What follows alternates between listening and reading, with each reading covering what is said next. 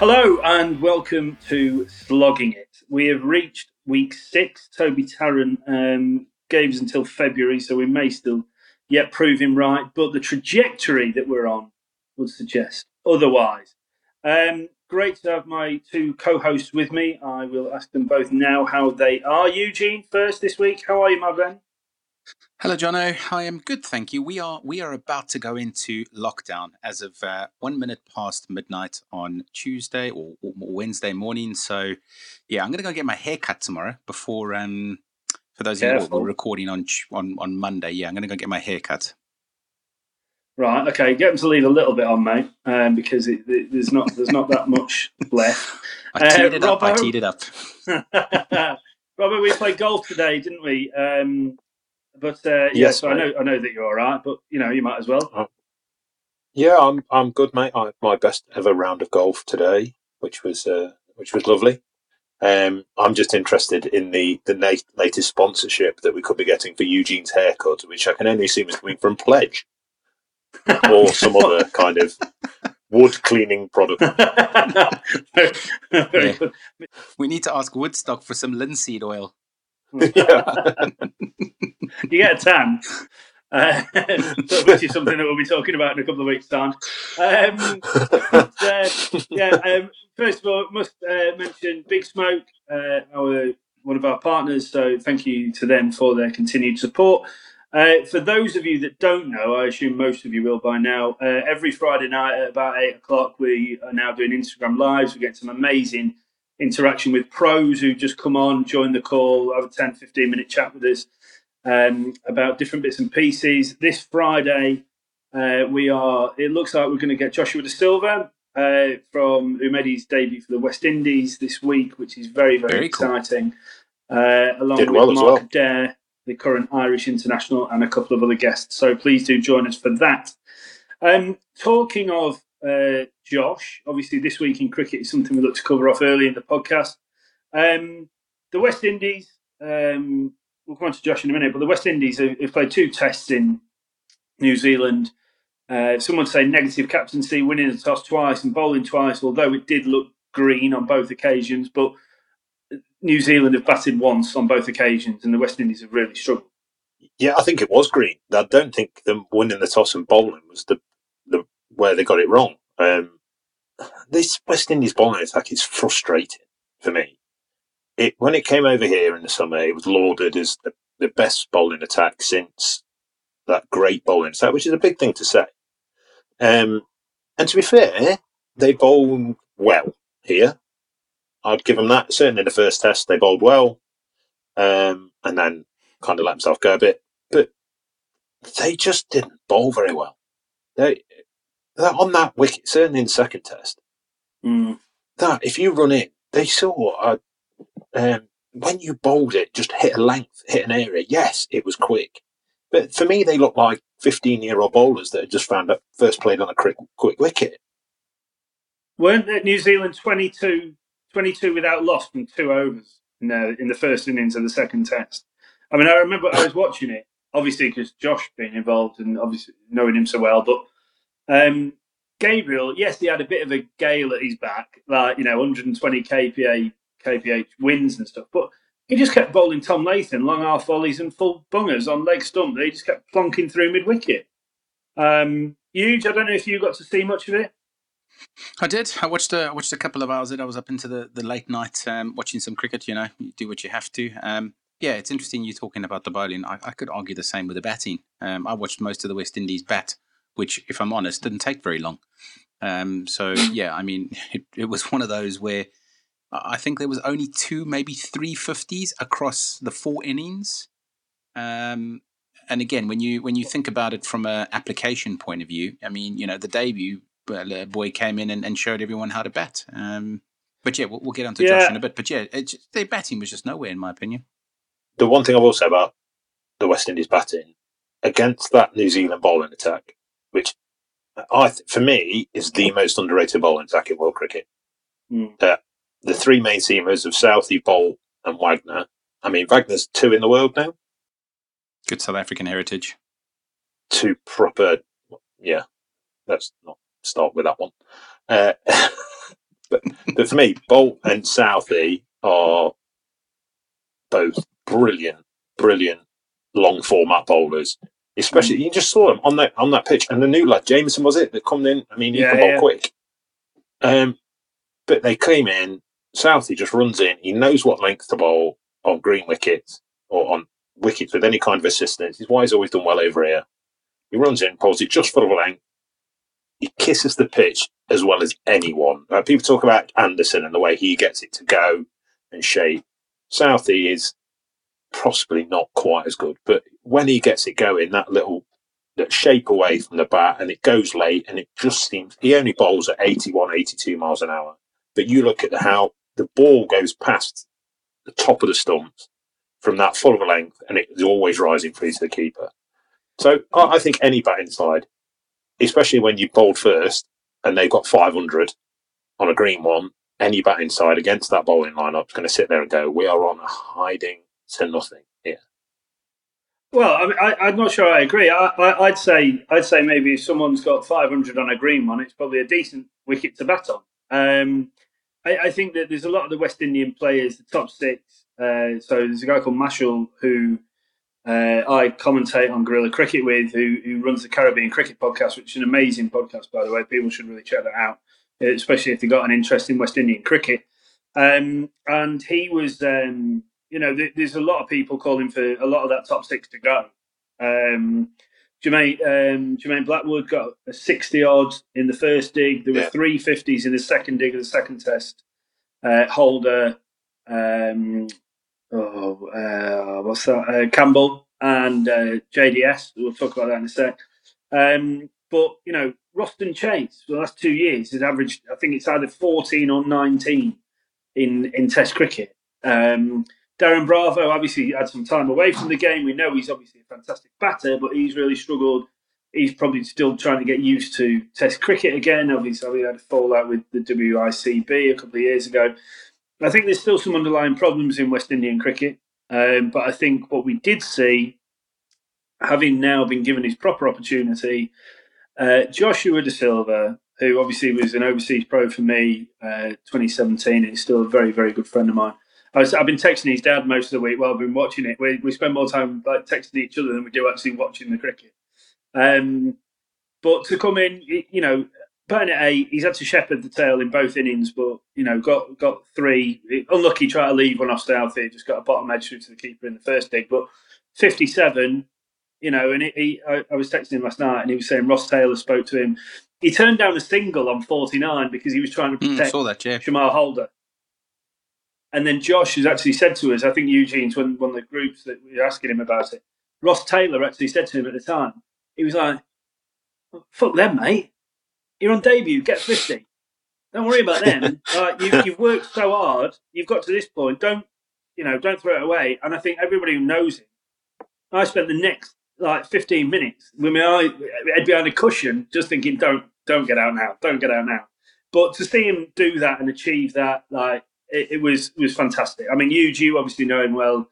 It, I think it's very much a very proud moment for all of us, wasn't it?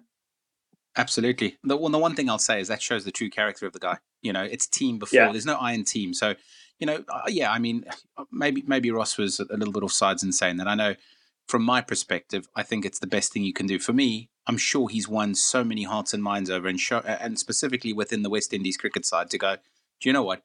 He could have gone on and scored hundred, and you know, got the got the um, the West Indies, I don't know, 100, 150 ahead, and they could have won the game from there. You, you, you never know. Yeah. And, and look, I mean, you know, hindsight's 2020 and all that, but it didn't work out like that. And he still ended up scoring his 50. But I think from a from a hearts and minds point of view, he's done a fantastic job of winning over people. I mean, we've known that for you know as many years as we have. Um, so yeah, I mean, he's a, he's a great kid, and yeah, looking forward to watching him in the future. That's for sure. He's very popular in the West Indies camp as well. I think you know a, a young lad coming in. I think he's got they've got a lot of respect for him.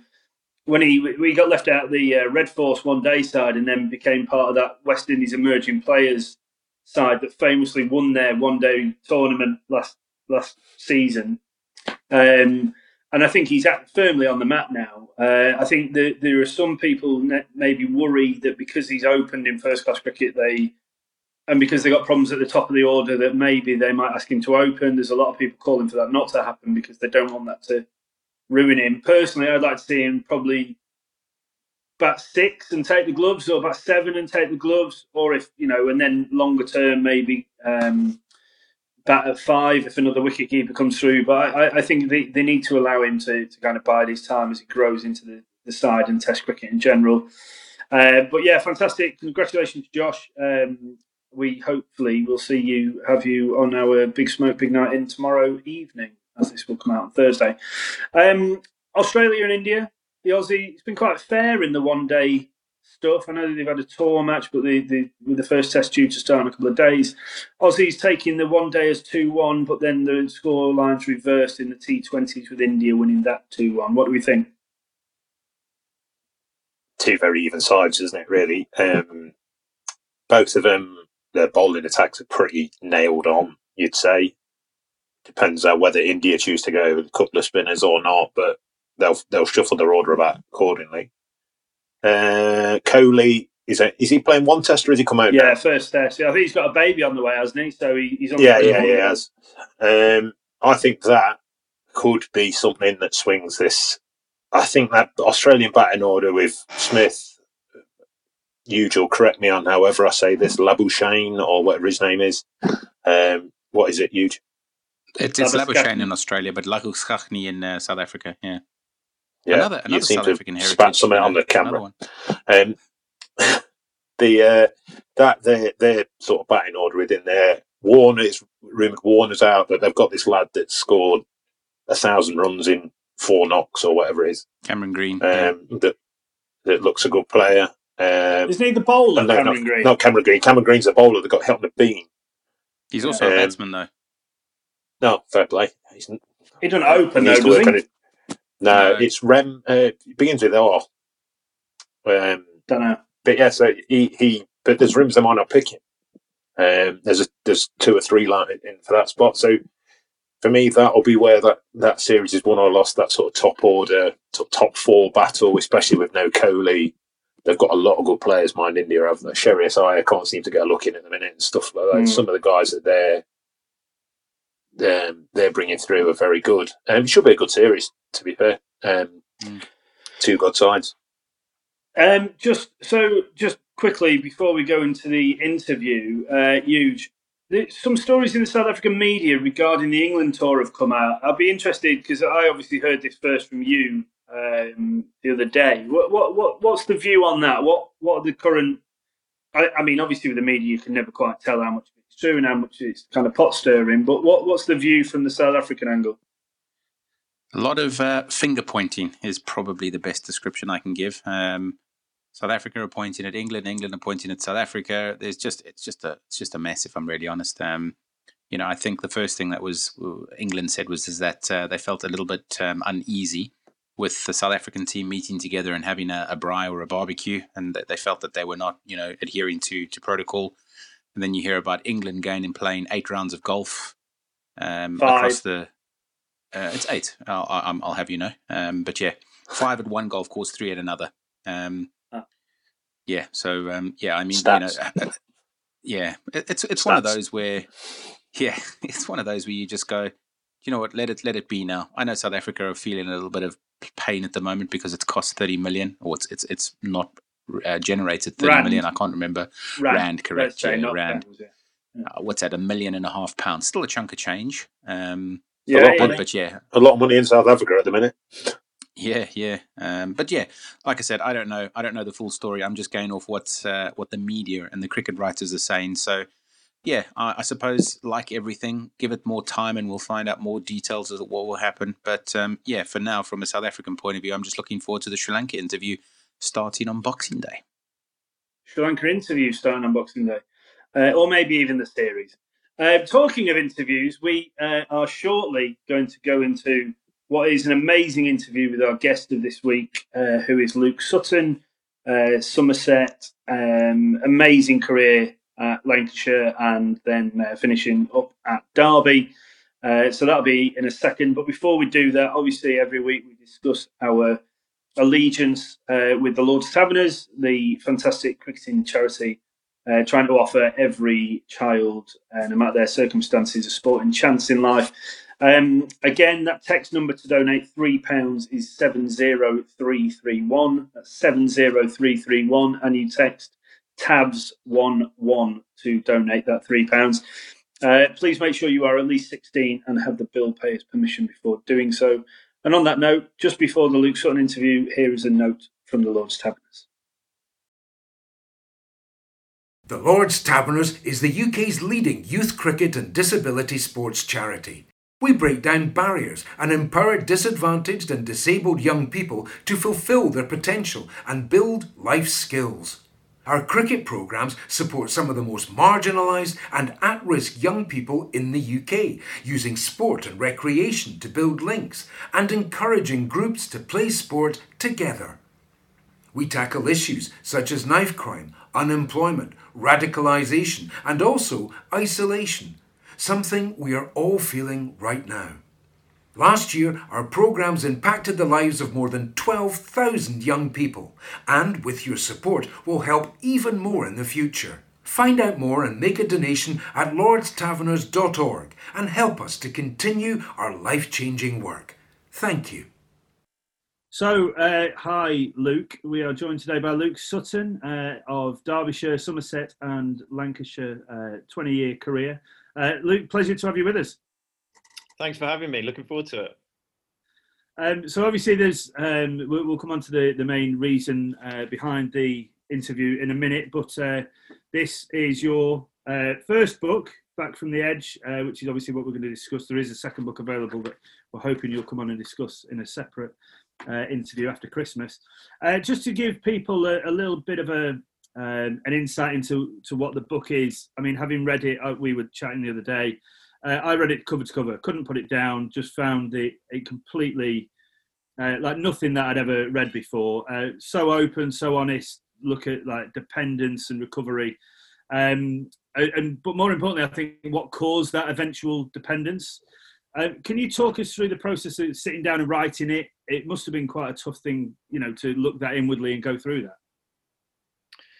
Well, I, I, weirdly, it, it, I know that that, that would be a, a, sort of sensible assumption, but I, I wasn't really. I think for me, um, once I made the decision to write the book, you know, this was stuff I'd I'd sort of kept to virtually myself. You know, bar bar, you know, people very close to me for kind of seven eight years and and you know and then and then the backstory behind it you know it was a story over 20 years 30 years and and um so when i made the decision to start writing it just poured out of me and it's not a very long book um but um it didn't take me long to write because it was like it was just all this stuff that i i kind of it was very therapeutic i just wanted to share it and it, it just poured out of me do you think it helped with your recovery to go through that process? Yeah, I do actually, because you know, um, a big part of recovery is is honesty, and you know, getting honest with yourself and and everything that's going on around you. You know, you kind of live in this denial, and and it does. It's not from being a kind of bad person. It's just where you're stuck. And I think being truly honest, and I did want to write the book, and you know, as, as, as you've said, it, it, it is brutally honest, and, and I guess for some people quite hard to read at times. It's so honest, and um, but I I needed to do that because it was like this is this is me, you know, and um, and then anyone who who meets me I, I am to, being totally honest about my past and and the mistakes and the recovery and the, the down and the up and everything in between. So um, yeah, it was it was a big part of my recovery. I think um, well, we as we said just before we started recording we we want to go right back to the start and kind of figure out where things kind of um, started to ingrain themselves in your personality, I guess. So, growing up, you spent the first what five years of your life in Amman, uh, moving then to Peru. Uh, really interested that you that relationship with Gladys, I think, was the, the housekeeper uh, while you were in Peru. Uh, then you went to the Netherlands, where you became a fantastic swimmer. Then you went on to Millfield, uh, which is obviously an amazing school that we'll come on to later on. But you said that you really wanted to fit in and almost be liked, and that must have been quite a, a tough. I know it was a tough situation for you to leave your mum and whatever. Do you think that that the desire to be liked may have been uh, from being thrust into a situation of boarding and you know the, the deep end? Sorry to coin a, a swimming phrase so so early on.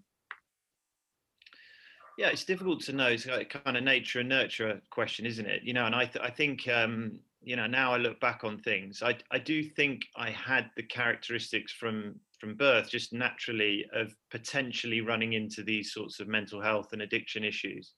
But I think early on, the environments that I was in was you know d- did have a big impact on me and, and millfield was this kind of you know i've never seen a school like it it's, it's like excellence on steroids and you know high performance on steroids and you know i remember going to Millfield senior school and i was just like looking at the sixth formers and they just looked like they were from hollywood. It was just you know it's mind-blowing the facilities the scale. You know I, I was good at cricket but we had people at the school who were playing international rugby and in the olympics and it was just it was just completely weird environment. And i think i guess ultimately i was, was just a really nervous insecure not I guess insecure, just nervous, desperate to fit in. I know all kids are to some extent, but that that desire to to be popular or not not even be popular, just to fit in was was really powerful in me. And I guess in a in a kind of high octane environment, that that got more because it felt like there was even more to to kind of fit in with, if that makes sense. Yeah, it does. Um, I was astounded to hear this. When Jono talked about you swimming earlier. I didn't know that you went to Millfield originally on a swimming scholarship, and then sort of moved into cricket later. Um, about what age was that that you sort of made the, the switch in the change? Was it, and what made you change over? Um, yeah, it wasn't a uh, a sudden thing. It was a, it was a, a sort of a gradu- gradual transition from um, from swimming into some, some more cricket and other sports. To be honest, because I was playing rugby and hockey and I was just loving everything. I loved just getting stuck into to all sorts of things. Um, you know, the thing was before I went to Millfield, I hadn't actually spent a lot of time in Europe, so I didn't know a lot of the mainstream. Uh, like cricket was really, really new to me. Yeah. Um, and it was, you know, it was sort of this quintessentially English thing, you know, with T's and Y's and, uh, you know, and I, and there was a Moorishness to it, you know, it was like, maybe it was the addict in me, you know, I could get 30 runs, but hang on, I could get 50 runs, I could get 60 runs, or you know, there was always this kind of more, more, more type thing. Yeah. And um, and so I, as I started to play cricket from nine, 10 years old, I, I fell in love with all of those aspects of it and all the intricacies. And and then there was that versus swimming, which I was, you know, I love competing. I love the sense of the water around me, but it's it's lonely swimming. You know, it's five o'clock in the morning, looking at the bottom of a pool, and in a Millfield, it's hardcore. You know, it was it was before school, lunchtime, and post school, and there was not a lot of time for anything else really. And I guess as I got better at cricket, I was just, you know, I, just as a, going into my teenage years, thinking, would I rather hang out with my mates and eat tea and score runs and take catches, or stare at the bottom of a pool? And it just kind of transitioned into, you know, moving away from swimming. Yeah, interesting you talk about obviously the Millfield and the, the training. Um, obviously Millfield's renowned for producing some ridiculous sports people of, across a range of sports, and they've everyone sort of I've ever met and known comes out there with like a an arrogance to themselves, um, and it seems like that's a, a pride that they that Millfield install into them. It's like a push. Do you think that's something that sort of contributed to the struggles you had going forward, and do you think it's a good thing that they they do that? It's a really, really good question. There, there, definitely is that. You know, I think I write in the book. This this hockey teacher had a massive influence on me. You know, they always say, "Listen, you know, we're already one nil up because we're Millfield," and you mm. know, and, and the swimming t-shirts we used to say just said, "We swim fast," and it was just like all the messaging is is like we're going to smash you and we're brilliant. So obviously, if you're a kid growing up in that, that's that's what you you you believe, and and I do think that Millfield definitely prepared me for professional cricket. I don't know if I would have, you know, maybe, you know, I, I still think I was a fairly averagely talented player, but to, to, survive, get into professional cricket and then survive, I think Millfield had a big part of it. Yeah. I think that the, and, and different people react to that in different ways. I think for me, it was, it's not real. That's the thing. It's not, it's not, it's not based on a grounding. So when I started to, to sort of be living in that world where you know my affirmation came from women winning my you know success was win or lose life was about win or lose win we're all good lose everything's bad yeah um I think that was born from that upbringing, and that got you know I got into trouble with that because that's where I got my whole sense of purpose from. I didn't have anything deeper within, and yeah. um, so it's a really difficult one. I'm very grateful for what Millfield gave me. It's, a, it's an amazing school in many aspects, um, but for where I am now, I had to really kind of rebuild and relearn a lot of the things that maybe I didn't learn at that time. Again, yeah. I hope that makes sense. Um, moving away now from from school, obviously you enjoyed. Uh, I say enjoyed. You you had an amazing twenty year career at Somerset, Lancashire, Derbyshire. Um, but by this point, obviously you you'd almost realised to yourself that you know you maybe consumed alcohol in different ways to other people, um, and so I mean you, your fitness allowed and your work ethic allowed you to become a leader of men in, in dressing rooms, but your fitness also became a way of punishing yourself for you know the, the kind of the, the drinking that you'd done either the night before or the week before or whatever. Um, do you think it's this kind of addictive trait if you like is within all sports people given the highs that it can provide them at the top level yeah, I, I think that professional sports people struggle with balance. You know, it's it's it's obsessive, it's self-absorbed, it's hyper focus, it's you know, it's all of those things, and I think that's a very common characteristic. Um, and it's and it's a difficult balance between allowing those um, characteristics, like what I had, to flourish and to go, and also being able to just center it a little bit and get, kind of not get too caught up in that because the, the extreme behavior will follow you in all aspects. It did with me. You know, I would practice right-handed catching for an hour and a half without a break just to, to, because I was obsessing about whether or not I could catch well enough with my right hand um, would be the same type of you know mentality that would go right when I'm I'm going out and I'm going to drink I'm going to do this better than anyone else in this room and the, the point is that it, it, eventually becomes unmanageable and you, you blow up. Well i blew up and being able to find that line is is going to always be a constant challenge for professional sports people. Do you think when when things got to their kind of worst if you like prior to going into rehab um you know you, you talk about in the book people have since come out and said that you know they could tell that you weren't in a great place but you know, until Glenn and Mark found you in that, you know, Altrincham bar on on that, you know, the day that was let's call it breaking point. Um, you know, people hadn't decided to let's say challenge you on it, uh, you know, hard enough. Let's say I know a couple of people maybe mentioned it to you before that, but what would you say to people who think they might have a friend who is struggling but feels unsure about how to approach the subject? Yeah. Um, it, it's the key, really. I, I, I think you know what was going on previously was I was not listening to anyone. I was not hearing it, but my behavior was annoying people. It was hurting people. It was disappointing people. It was um, all of those sorts of things. So the reaction often was, you know, not not intended in this way, but you're a bad person. You know, I don't like you. You're a bad person, and I felt that shame. I felt it all because I knew the truth. So I would, in the dark of night, no, I'd think, oh my God, who are you, Luke? You're, you know, you're awful. You did this, you did that. And so what I would say to people, if if you you see someone behaving in those ways, just I know it's hard and it's particularly hard on family members, but try and remember that they're not a bad person. They're just a person in need of help. And shaming them out of it doesn't work. They already feel the shame. Mm. But just trying to step in there and go, listen, can we just talk about how you're behaving at the moment and, and, and try and take the judgment out of it and you know reach into that that person is a better way. But i know it's really difficult because when someone's behaving in those ways you want to shout at them. You want to shout at them you want to hate them you, you might well hate them. And there was people i hurt badly in that time. And i i've had to live with that and and you know and and make up for it but I know that shaming me at the time wouldn't have made any difference. I, I felt badly enough about who I was as it as it was. Yeah, it's um, yeah, that that bit of the book for me was one of the most sort of bit that grabbed me. And you sit there and go like when you talk about the fact your your dad walked in and then your mum and, and that type of thing was yeah.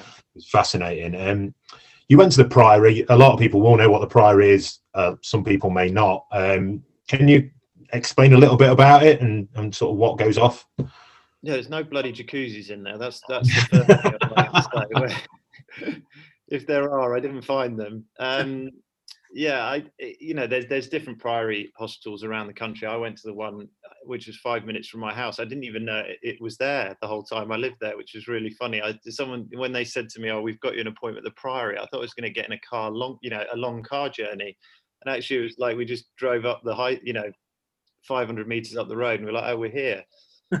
um, yeah, the, it, it's you know I can only tell it from my experience. The the priory is basically a hospital you know that that that's and and people kind of need to remember that and the people that are in there are really ill really poorly and i was really poorly um you know stuck in a kind of mental delusion about where they're at in life and how great they are or, or where things are at um and it's, it's it, it, for me it was a place in which firstly i could you know detox initially safely and and uh, kind of get my sleep back and get eating three meals a day. And and then it was you know for me it was all group sessions. So you know as you guys have read in my my my group there was you know drug lords lawyers prostitutes you know vicars the whole range. You know there was and there was there was i thinking i was a bit better than everybody else and you know it's a very very grounding experience to go no this is this is where we're at and the, you know the, my therapists were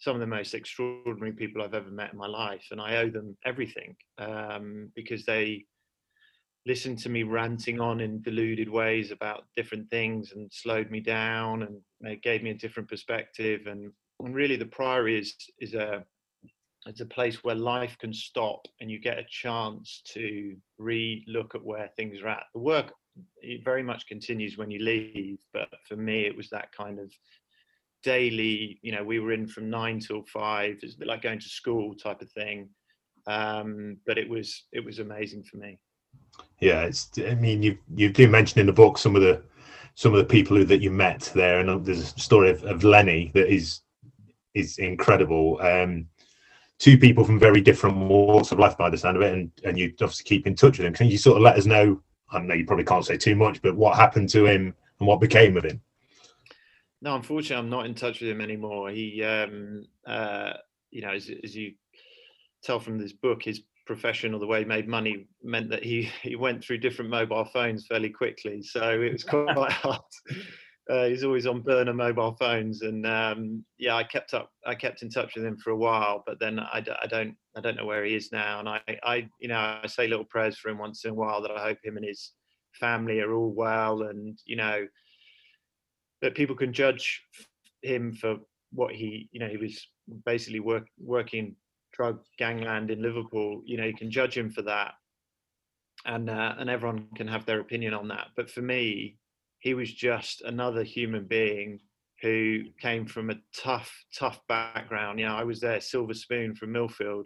You know this guy showed me more about humanity and compassion than most people I'd ever met he didn't need to do that. You know, he was he was a pretty scary individual at times, but he, you know, he he could have he could have beat me up at school. You know, uh, you know, it was that it was he was um, you know that kind of character, but he was amazing. You know, and he was just trying to get over addiction, just as I was. He was just trying to be a better man, a better father, a better husband, just like I was. And um, you know, I was really grateful that he was he was in there when I was in there. I think obviously people can read much more about Lenny in, in the book. Um, and it was that first interaction that I thought it's such a nice story or nice part of the the story. And obviously, it's your first day at the Priory. You're obviously you lost all your bearings. You, I think at the time you're probably still feeling the effects of alcohol or whatever, and and you're obviously frightened like a new puppy in a new surroundings or whatever. And this guy who happens, you know, whatever lifestyle he's led, comes over and gives you a massive cuddle, and, mm. and, and you just you, you just cried and cried and cried. But I think that that first offer of support from someone that had never even met you or laid eyes on you before, no idea of Luke Sutton the cricketer, was just willing to offer you that kind of you know real basic interaction on a human level to make to try and comfort you in that way. Yeah, it was it was amazingly powerful, and I you know look I look at some of the struggles that we're going through at the moment with COVID and all the difficulties in life, and you know I look back on that and it's just exactly what you you said. You know, he didn't have to do that. He didn't have to make me feel better for being there. Um, he was this tiny little guy with his skinhead and you know piercing eyes and terrifying with his massive puffer jacket on, broad scouser, and and you know got got straight into my space basically to make me feel better, and um, it was you know what? I I don't know I was lucky that that all happened to me, but I needed that. I needed that grounding. I you know my I also talk about my first group session when I, I heard Lenny talk, and I can feel myself getting emotional about it now. I needed to hear that because he was so different to me, yet so much the same. And I walked into the priory thinking I was a bit better than everybody else. I'd got into trouble in life thinking I was a bit better than everybody else. And I was different. You know, it was not about me, it was about you. You didn't like the way I behaved, well, that was about you. And just that that experience with him and hearing him share about the same things that I deep down was terrified about. You know, I came out the priory going, do you know what? I'm just a human being doing my best. And it was it was what I needed, you know. So I'm really grateful for it. You say that I mean it's interesting. It comes on to this next question really nicely. You, you're quite reluctant to admit having a problem with alcohol for quite a long time until you actually finally went in and they kind of broke Luke Sutton to pieces in order to kind of rebuild the version 2.0, let's say, of what we kind of sit here in front of us today. Um, if people are going through that cycle that you went through before actually, you know, either having an intervention from other people or making the decision themselves, which I imagine would be incredibly difficult for someone to say, actually, I do need to go to, to rehab. Um, what, but if those people are out there and people are battling currently with alcohol addiction and listening to this, what advice would you be able to offer them, having been through it yourself, to try and encourage them to, to seek help themselves rather than waiting for someone else to do it? Mm. I, th- I think it's just be open, be willing, you know, to something. That's that's what I would say. You know, addiction narrows your world. It makes your world very, very small. The people that you surround yourself with, the, the way you, you what you do, it gets smaller and smaller and smaller, and it traps you in a little place that you can't get yourself out of. And what I'd say to someone, if you're in that place, I know that loneliness, I know that shame. I don't wish it on anybody, but you're not alone, and the, you just need to be open to listen a little bit. It doesn't mean you have to find the answer in five minutes but just open up to a little bit you know go and see someone or listen into something or go to a recovery meeting or connect with somebody. Just be open a little bit. And that's that is all it takes. And then you know then the process can start. But it's just trying to break out of that tiny trap that addiction eventually narrows you into. Yeah it's you um you talk in your book about the difference in perception between current players going through a problem. People like uh, more recent past, like Alex Hales, has obviously had his issues, and then past players, and obviously everyone, Andrew Flintoff's sort of issues have been well documented since he finished playing, and people like Robin Smith and people like that who've gone through problems. Um, why do you think there's such a massive difference between that kind of perception level, the people who are doing it now compared to past stars and the positive and negatives the way it's sort of switched. Yeah. I, I think you know we cricket was a drinking culture. You know the one i walked into whatever 20 or 25 years ago was a drinking culture. You know it wasn't it wasn't even discussed. It was that's the way it was. And and the, the cricket world that freddie flintoff grew up in was that one that robin smith did you know. And so I think there's been a kind of attitude of, well, that's just the way it is, you know, and okay, they've run into trouble. Well, you know, hey ho, that's just what we do. I think, you know, with the, the, the example I give of Alex Hales in the book, you know, whether we like it or not, drug taking is as rife in our society as, as drinking in many ways. You can walk into any pub in England and get, get yourself some, some cocaine or whatever it might be. But I just, I watched the way Hales was dealt with versus some of those other things. And I'm like, I, I don't get that. I don't get why one is we're all right with one because oh that's just the way it is, and then there's suddenly this sort of new age problem. Mm. We're like, oh no, and and then the, you know it was openly said in the media, well, we're not sure he fits our value system within the England team. like, I, I what? You know, I, I don't. Would you be saying the same if he came out and said he was a gambling addict? I don't think you would. I think it's because it's cocaine and it's drugs, and I'm, you know, I'm in a position where I can say that. I, I haven't got anything to, you know, I'm going to. I'm not saying it for any reason because I like someone or dislike anyone anymore. I just say it as I see it. But I think it, it was a dangerous territory that, you know, and, and Alex, I think, has been dealt with in a way which I don't believe would have been the same if it had been a different type of addiction. Following on from that, do you think it's a media thing as well when it comes to sort of current and past players? Whereas a current player is the media, or in this country certainly, seem to be looking for ways to shoot them down. And whereas past players they're kind of, as soon as anyone retires, they become a better player. That's sort of a well-known aspect of anything. Mm-hmm.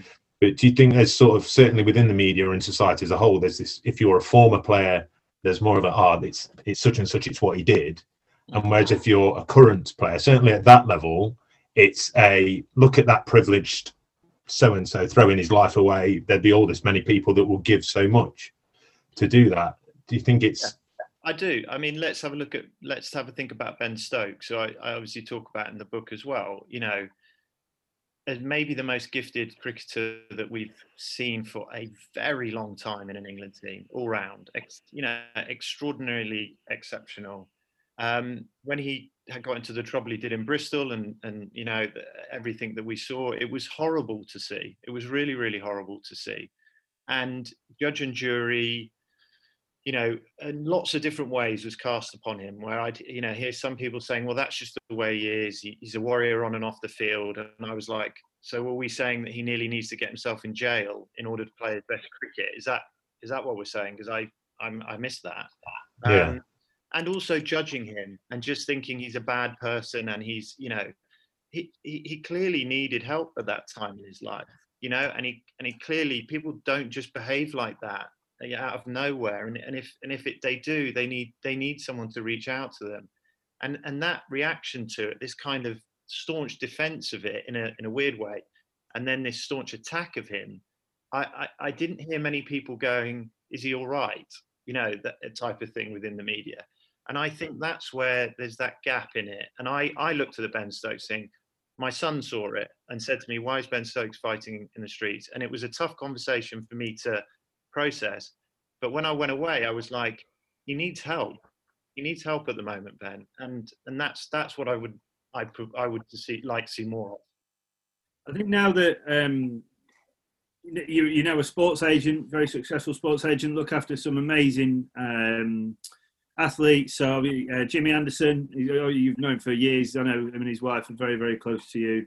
Uh, Samantha Quek, Louis Smith, the gymnast, uh, as well as England selector James Taylor, who uh, whose career I think every England cricket fan was devastated. I, I, always think that James Taylor was someone that every English cricket fan really liked and really always wanted him to do well and whatever. And unfortunately, due to a heart condition, his, his career was um, stopped way before its time, and certainly in, in England in a nutshell. Um, you, I know through talking to you now, see it as you know your role as an agent. It's hugely important to help talk to you know your charges, let's say, about things that life will throw up to them as, as professional athletes. Can you just talk us through a little bit of kind of how you try to manage that, how you help JT a little bit through that that situation, and, and how important you think that is yeah I, I my role as an agent it's it's i'm sure it's partly because of my own background but i feel a great responsibility in, in the guys that i'm working with. You know they're they're often very young people and and it can't just be about okay when they're when they're with me I, we make lots of money and then you move on. I just can't live that life. You know i feel a greater responsibility to how they are getting on in life and how they're going to get on in in post career um, the the james taylor situation I actually, out of every everything that's happened to me in management, is the one I kind of look back on the proudest, really. And I, I now, you know, I see him, you know, with Ed Smith on the balcony, you know, choosing the next team, and it looks, you know, it's amazing. It's brilliant. And I, I'm almost like it's like my son who's gone off to university, and I'm like, oh, you know, this type of thing. But what happened to him in that period was just incredibly difficult. You know, 26 year old playing in all formats to suddenly nothing, no exercise, complete change of life, financial insecurity, um, purpose gone, motivation gone, direction gone, and the loveliest guy. And you know, he is like a little brother to me. And um, it, there was no rule book. There was no okay. This is how you handle it. This is not. You know, it was just we had to just get on with it. And um, and to see him now having got out of that and got to where he's got to is, I, I think that's what management's all about. He's hell of a golfer now, though. I know that for a fact. He, he, he plays at Hollinwell up the road from me, from where me and Simon live. So, uh, yeah, hoping to uh, to try and catch up with him. We share some mutual friends, so if I, yeah. I, would love to hit the fairways with him at some point. Well, he, I, am waiting. I mean, the England selector job came at a good time because I was waiting for the text ma- uh, text message to say, "I'd like to be a professional golfer. Can we do that?" oh, Amazing he uh, he actually came to it was quite surreal. Last year we were playing a game up at Papplewick which is just north Notts and um, he's obviously still friends with a lot of the guys that used to play for Notts and whatever. And I I'm fielding on the boundary. And uh, turned around and JT was there was sort of watching our game with one of the uh, opposition lads a lad called Sam Wood that used to play for Notts and England were playing the West Indies at the time in a test match. And I was like thinking surely I mean I thought I might be might have been due a call up or something. I thought he was having a look at some, someone to replace Jimmy Anderson with some, some medium pace outswingers, but uh, nevertheless the call didn't come. But uh, no, uh, so obviously since moving on from from what you've sort of went through, you've now got a new fiance, Joe, and things are looking very good for you. Um, like, what does the future hold for Luke Sutton now? Yeah, I mean, I don't, you know, it's not, I don't live on a fluffy cloud where nothing bad happens. You know, there's still, still lots of challenges and lots of difficulties. I'm just a very different person. I, I you know, I'm, I'm over nine years sober now, and I, I, I struggle to, rem, to recognize the previous person in many ways. Um, I just, I, I, I guess I just want now my, my sense of purpose and happiness is very much centered around my children, Joe, being a good son to my parents, just trying to be a good member of society. I know it sounds really corny, but I, that's where I'm at really. And I, you know, and I work in a sort of deeply commercial dog eat dog world. And I, my approach is very much like I, I'm just going to do the best job I can be, be the best human being I can be, and the rest will take care of itself.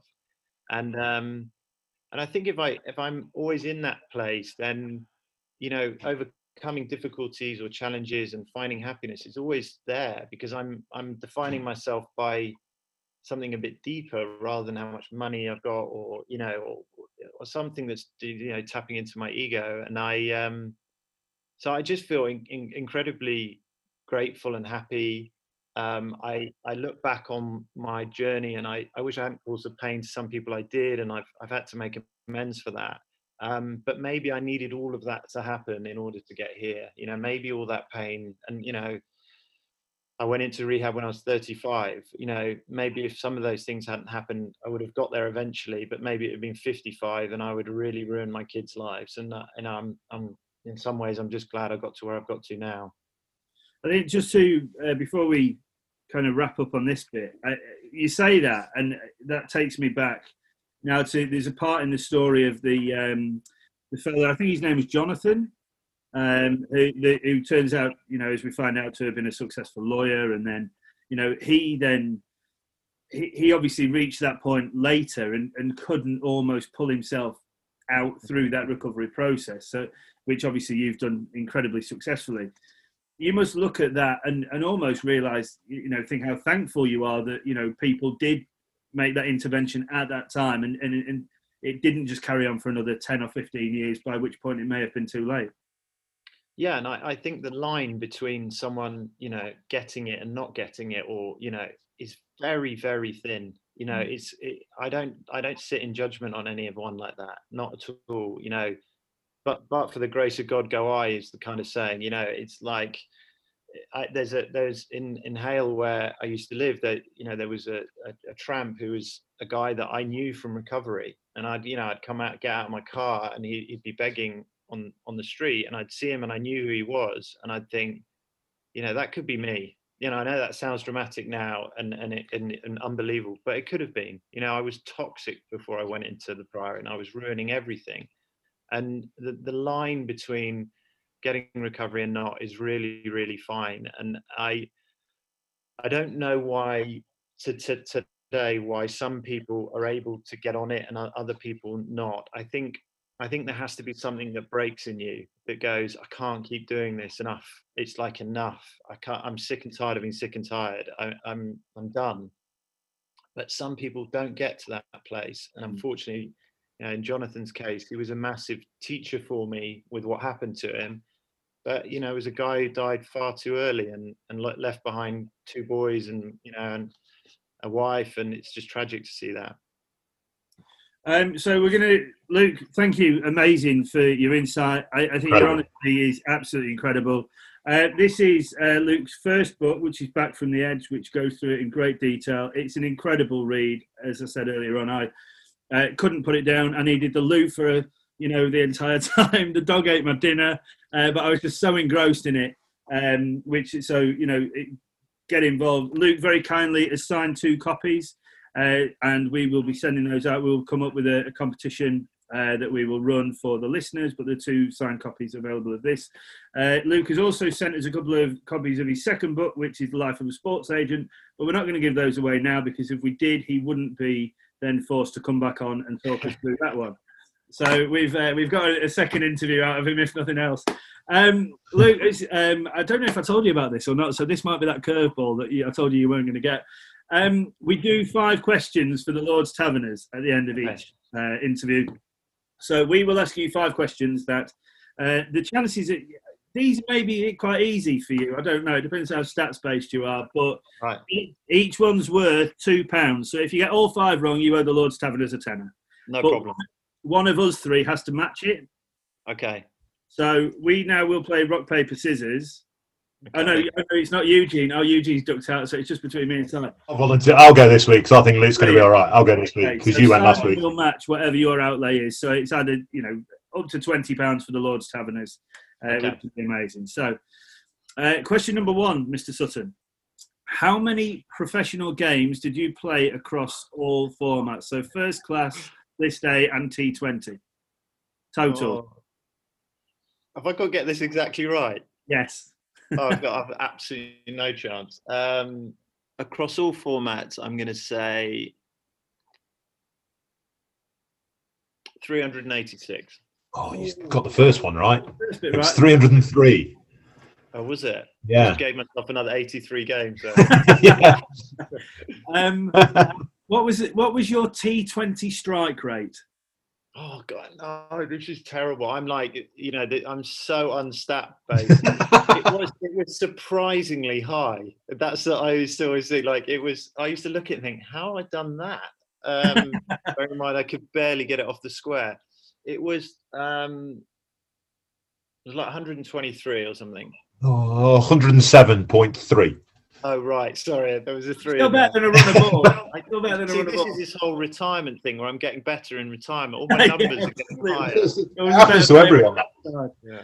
Um, how many? And this is an amazing stat. How many career dismissals? Um, this, I'm just, I'm, I'm, I'm paying the full whack here. um,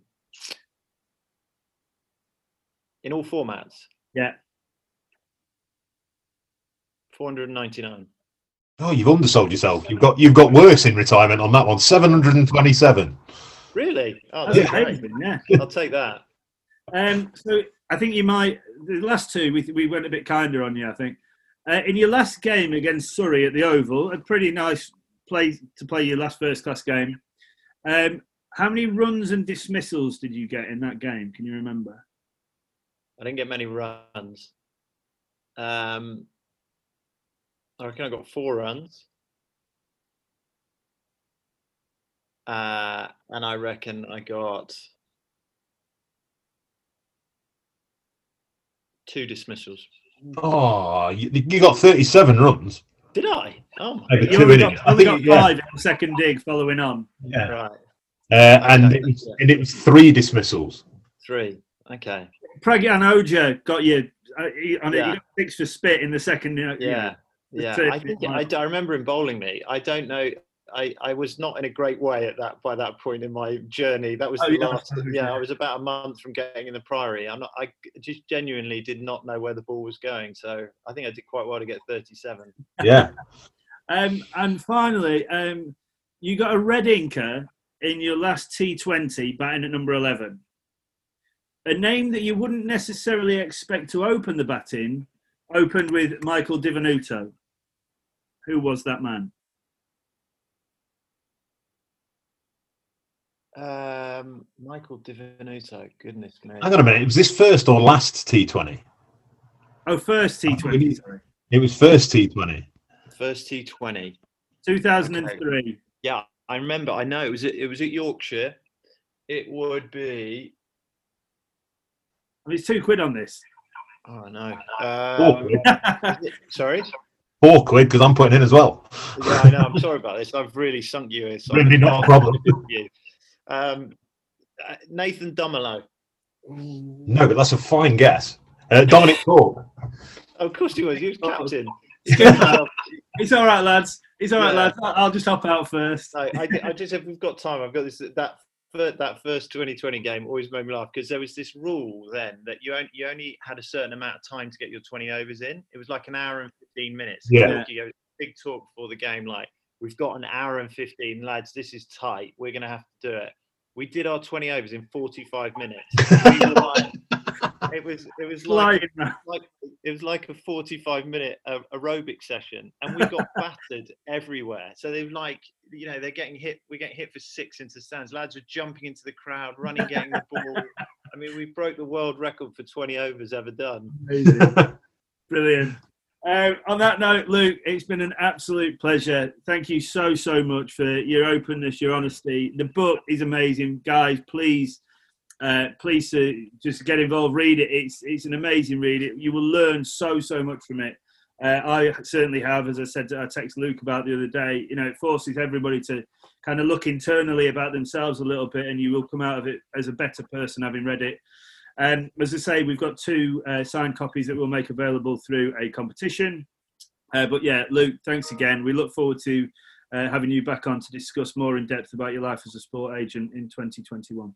Pleasure and i promise i'll do a bit of research about my stats to do a bit better than I was going to say we've got to come up with five different questions. So we've seen i've set the i've set the bar so low so yeah we'll see to be Right. to be fair, in the guests so far, I think uh, there's only been one person that's not got them all wrong. So okay okay Uh, yeah, but no, thank you again, Luke. That was uh, that was really good. Thank you. pleasure look forward to coming back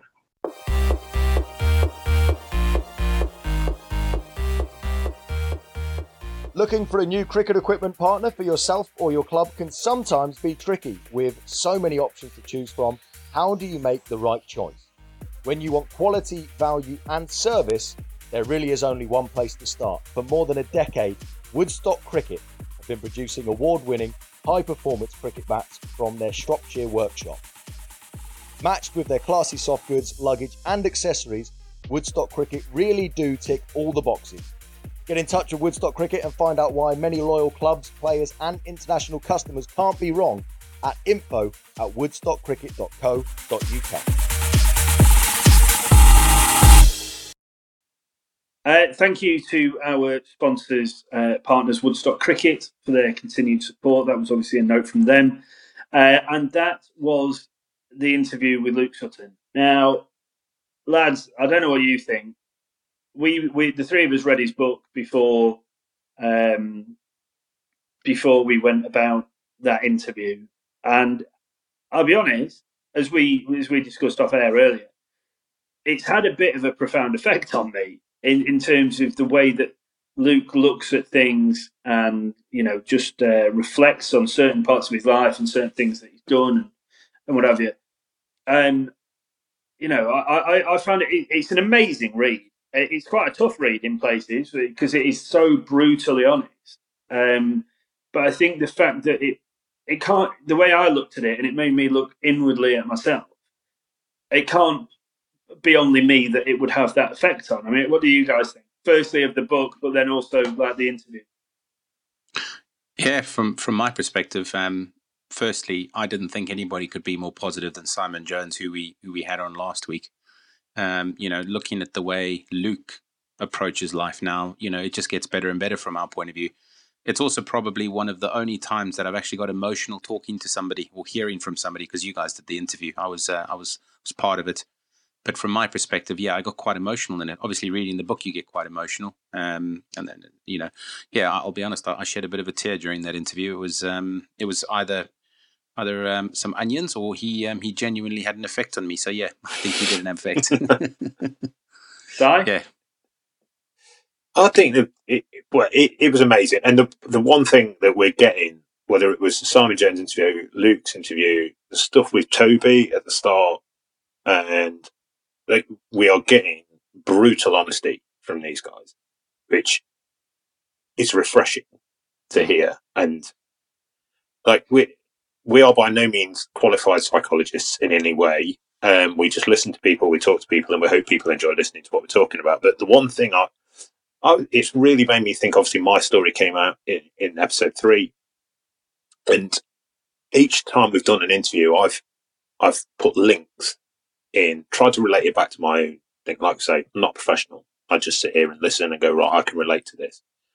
And the two the two things that are sort of regular in what's coming out is this thing about identity that we that we seem to be having. We had it a bit with Simon last week, um, obviously, with Luke, when he talks about this wanting to be the best and this desire to be the best at whatever he does, and that's part of his identity, and that led him to the downfall. Obviously, the stuff with me, which was, I became this cricketer type person. But it's this, it's this fact that people get themselves into this situation where it's this kind of identity crisis that they're not quite sure who they are, what they're about, and how to deal with that. Um, which I found really interesting. And the second part was the two things he said about um, what to say to people who you think might be going through that, and what um, to say if you think you might be going to that or that approach. So what he said to people if if you've got friends is keep being positive. Mm-hmm. And that mm. was something that yeah. I could relate to very much so because I always I always felt I was letting people down, and I didn't need a bollocking because that just exaggerated the fact and I, have related to so much of his story in my experiences and, and things like that. And and the second thing that he said was, if someone's going through that, and I really struggled with this when you asked me this question, John. It was, what would I say to me mm. back then? Because at the time, and I've, it, I didn't have a clue what I'd be open to. But what he said was, be open to help. I knew I had a problem. Like, same as Luke said, he knew he had a problem. The, the people that we've spoke to, you know there's an issue but it's knowing where to go with that and knowing to be mm. open or, or getting that mindset of being open to going, right, I'm open to this change. I'm open to trying this. I'm open to this conversation, which hopefully with what Luke did in talking to us about it and what he's done in writing a book will come through and yeah. people being open about it and being honest. For me, I'm sorry I've rambled on in answering your question there, but obviously we know it's something I, am quite quite passionate about. But like it's it just that really got me like, mm. be open, be open. I think if everyone can just be more open about this type of thing, whether it be alcoholism, mental health, I know for me it's all one big thing that encompasses how it comes out, whether it comes out through alcoholism, whether it comes out through drugs, whether it comes out through depressive tendencies, whatever. It's all one big similar thing.